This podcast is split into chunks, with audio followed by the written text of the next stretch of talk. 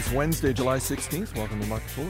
I'm Chris Hill. Joining me in studio today from Motley Fool One, Jason Moser. Thanks for being here, man. Yes, sir. We got a lot on the plate today. We've got retail. We've got a new job for Alan Mulally, and we've got Fox trying to buy Time Warner. We'll get to all of those in a second, but it is earnings season. Let's talk about Yahoo.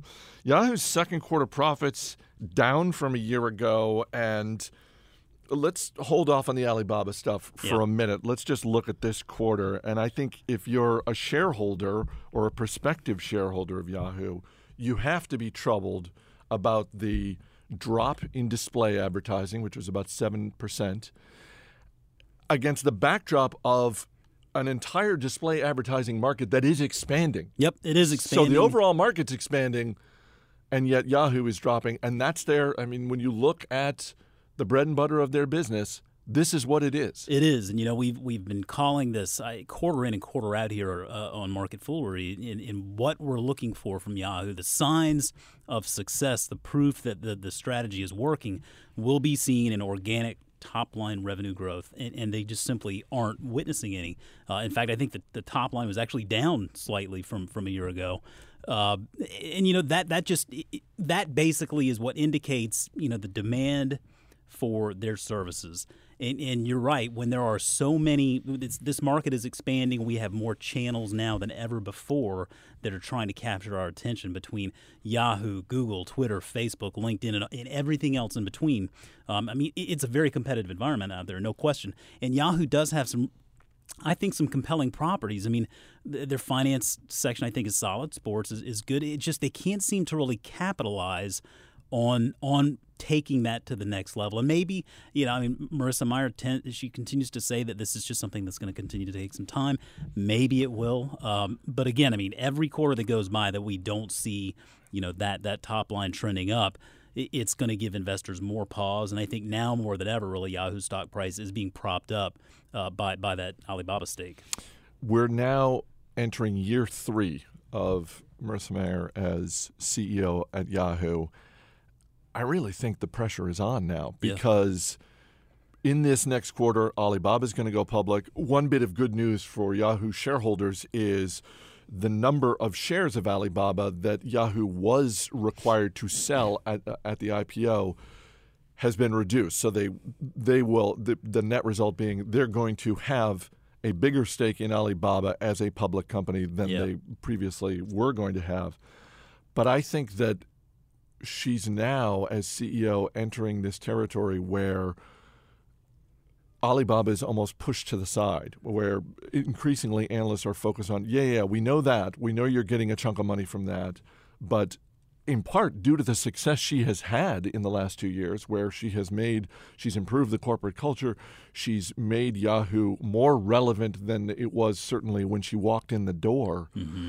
But I think the combination of factors mean that the heat's really on for year three. It is. I mean, a couple of things there. I mean, I, I agree with you totally. She's done a great job of, of bringing Yahoo back to sort of relevancy. I mean, it's making headlines, and people were, were certainly very excited about it when she when she took the reins. Uh, the sentiment out there, I think, is overwhelmingly negative on this quarter. I mean, it seems like a lot of the pundits are out there kind of, you know, just saying it was another quarter of excuses. I mean, I'm I'm not going to go that far. I mean, I'm I'm willing to, you know, cut a little slack there. I mean, I'm, I'm not pretending this is a job that anyone can do. I don't think it's very easy, but but I do think, you know, the Alibaba stake thing, that that's interesting because, you know, they're not going to sell quite as many shares. That means they're going to hang on to somewhere in the neighborhood around four billion dollars in that investment interest. But we've talked about this before in that when they unload that Alibaba stake, that's all fine and dandy. You get all that. You get you hit the jackpot there, but then what do you do with that money? Well, they've so the I think it was the C F O. It was one of the executives, but I'm pretty sure it was the C F O of Yahoo said they're going to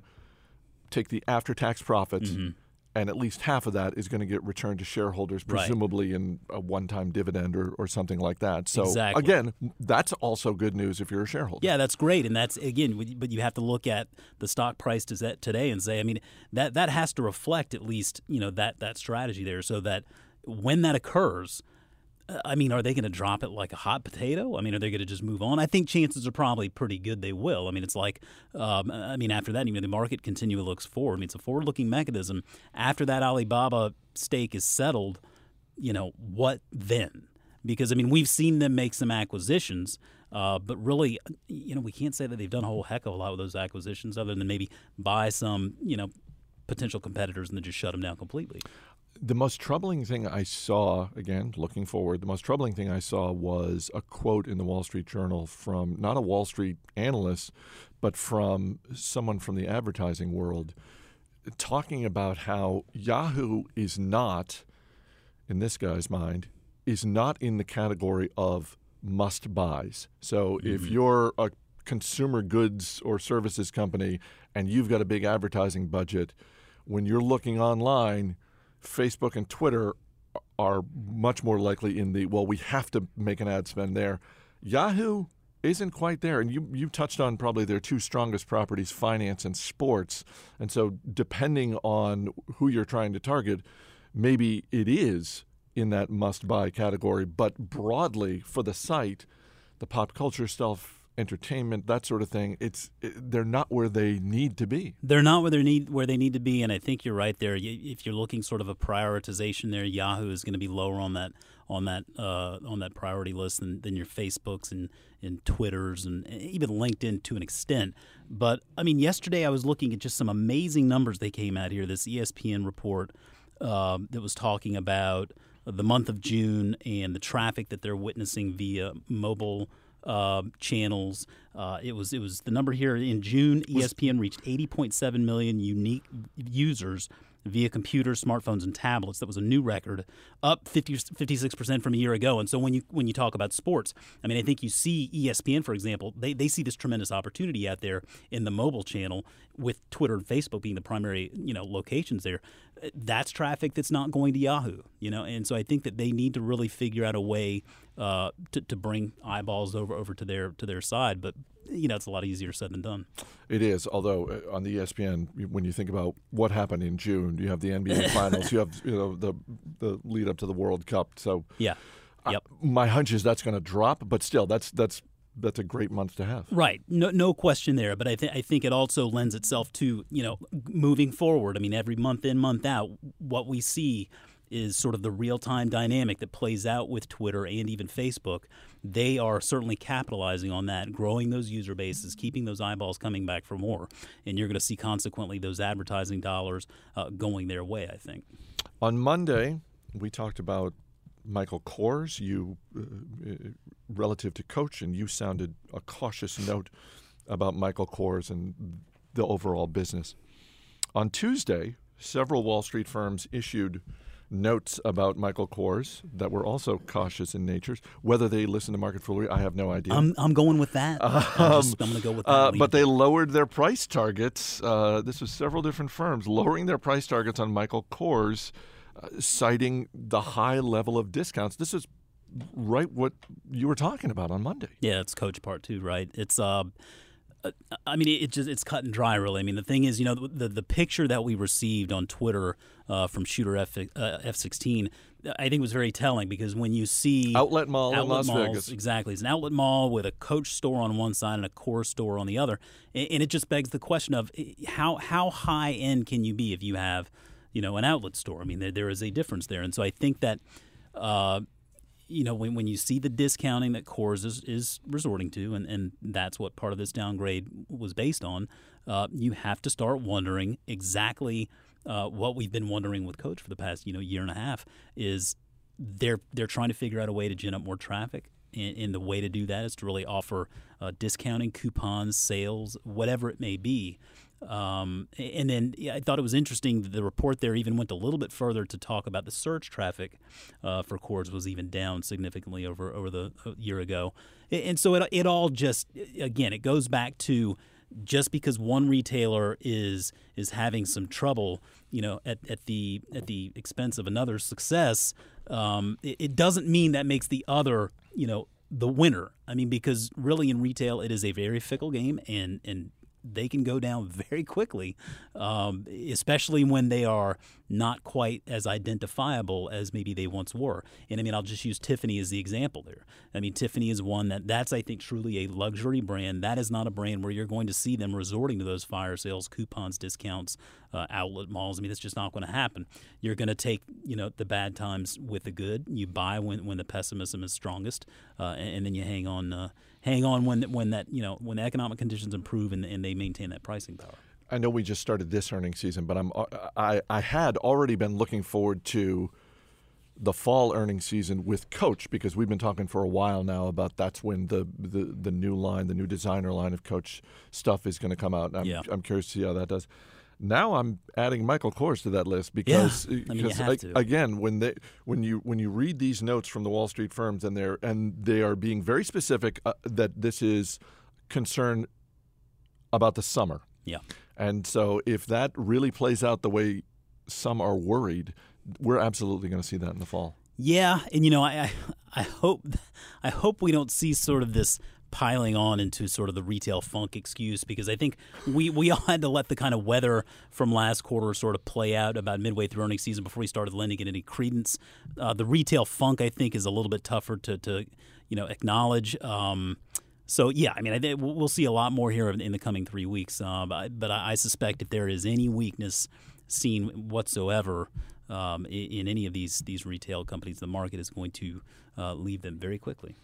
On July first, Alan Mulally stepped down as the C E O of Ford Motor Company, and it took him all of two weeks to find a new job. He is joining Google's board of directors.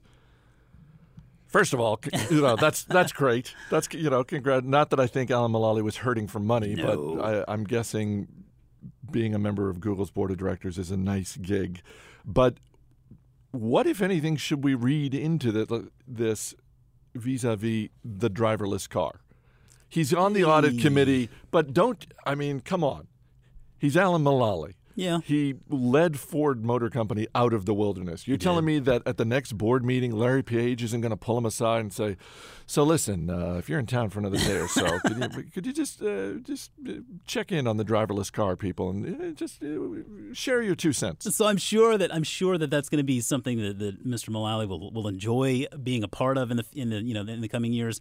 I. The storyline I'm a little bit more interested in here is I wonder if something – I wonder if maybe Microsoft didn't make an offer, uh, you know, for him to join their board at some point. I mean, I wonder if there was a choice that That's was right, because he was know? he was being talked up as potential successor to Steve Ballmer. Exactly. I mean, you know, the main reason why – I mean, I, I, we know at least the main reason why he was not, you know, accepting another C E O gig is he didn't really feel, you know, the need to do that. But this, you know, Google uh, offer is, is right in line with his desire to still serve. And so this is an attractive offer for him because, you know, I mean, being a board member, you it's it's not the same as being part of the executive team. I mean, you don't have the same responsibilities. You get a little bit more free time, and you still get paid quite nicely.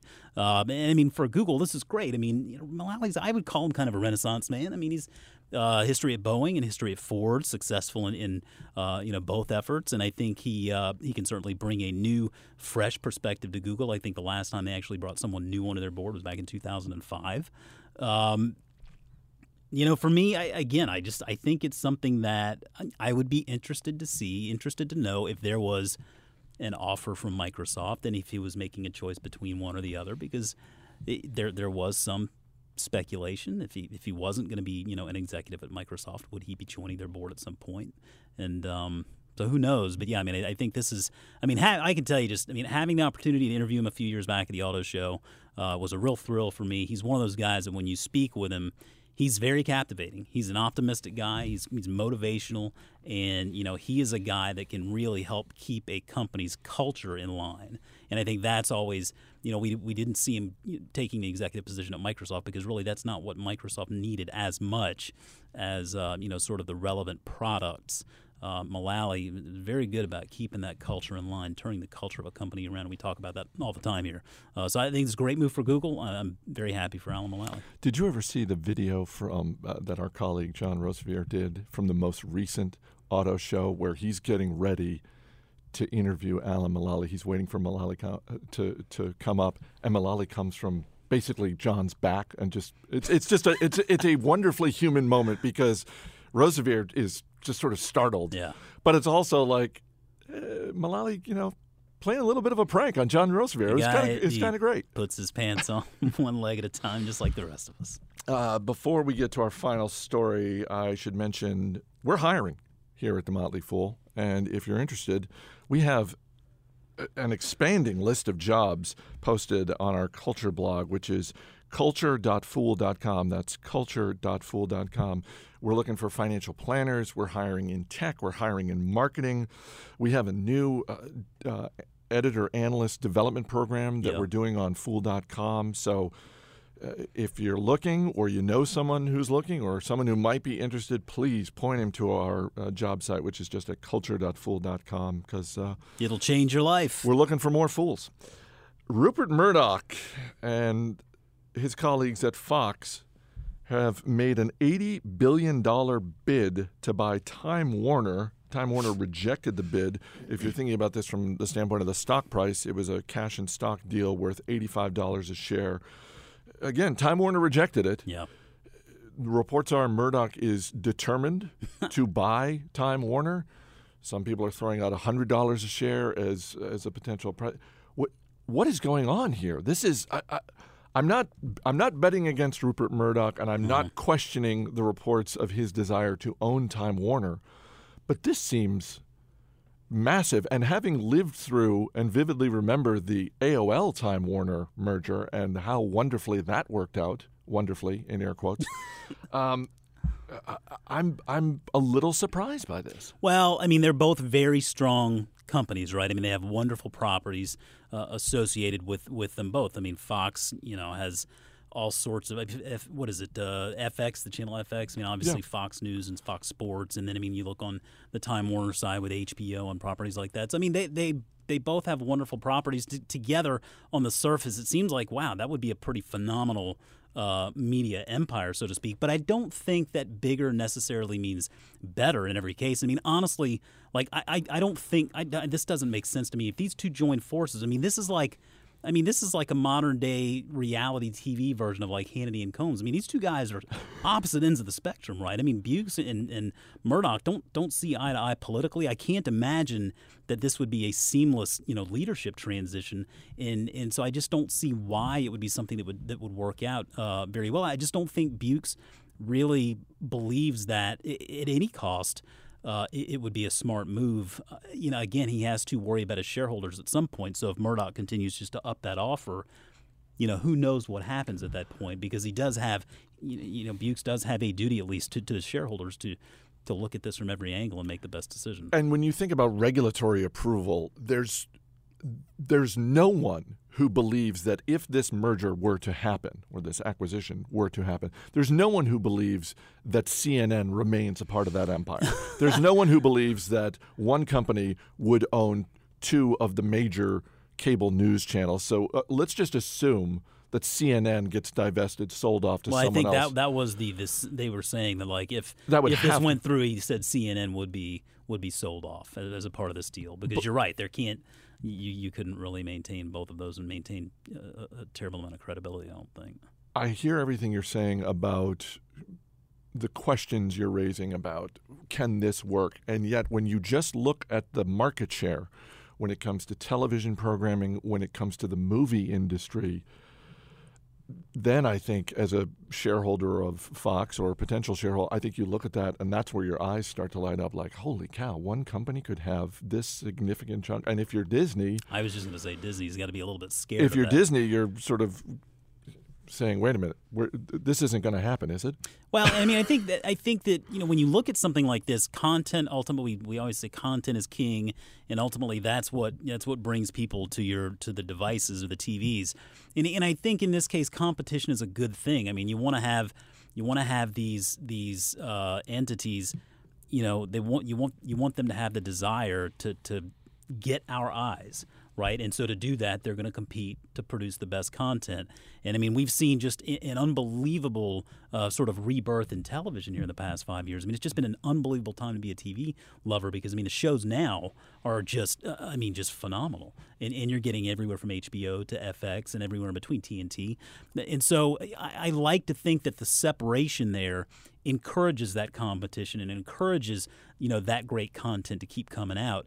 Uh, and, and again, I mean, you, you, you combine them together. I think, number one, you have antitrust issues. Uh, and then, you know, how how does that play out on something like like a, a Disney, uh, which which owns obviously E S P N and A B C as well? So I, it just to me, I, I think they make they make more sense separately.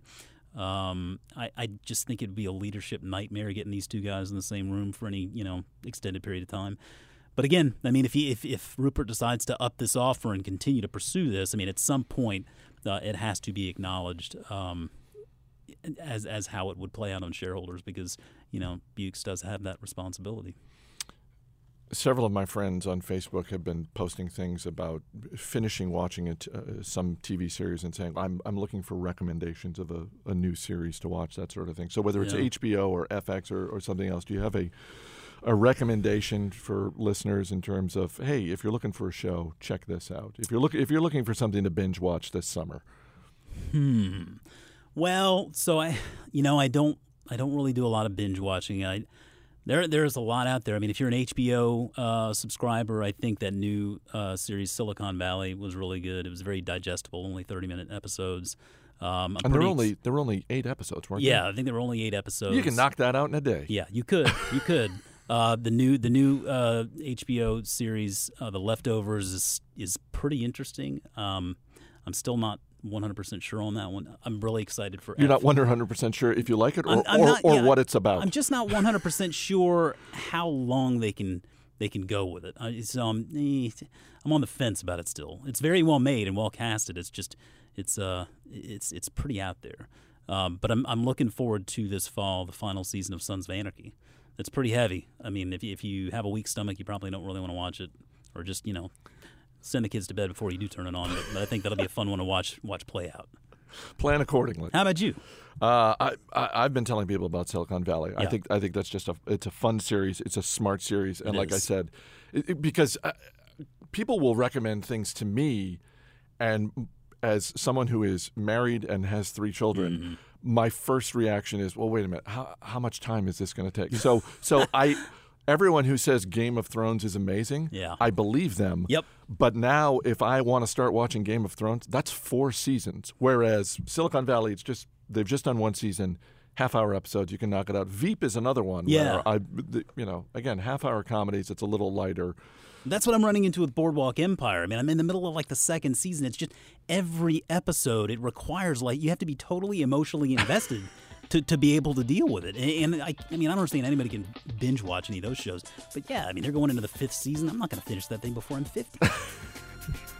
All right. Thanks for being here. Thank you. As always, people on the program may have interest in the stocks they talk about, and the Motley Fool may have formal recommendations for or against. So don't buy or sell stocks based solely on what you hear. That's it for this edition of Market Foolery. The show is mixed by Dan Boyd. I'm Chris Hill. Thanks for listening. We'll see you tomorrow.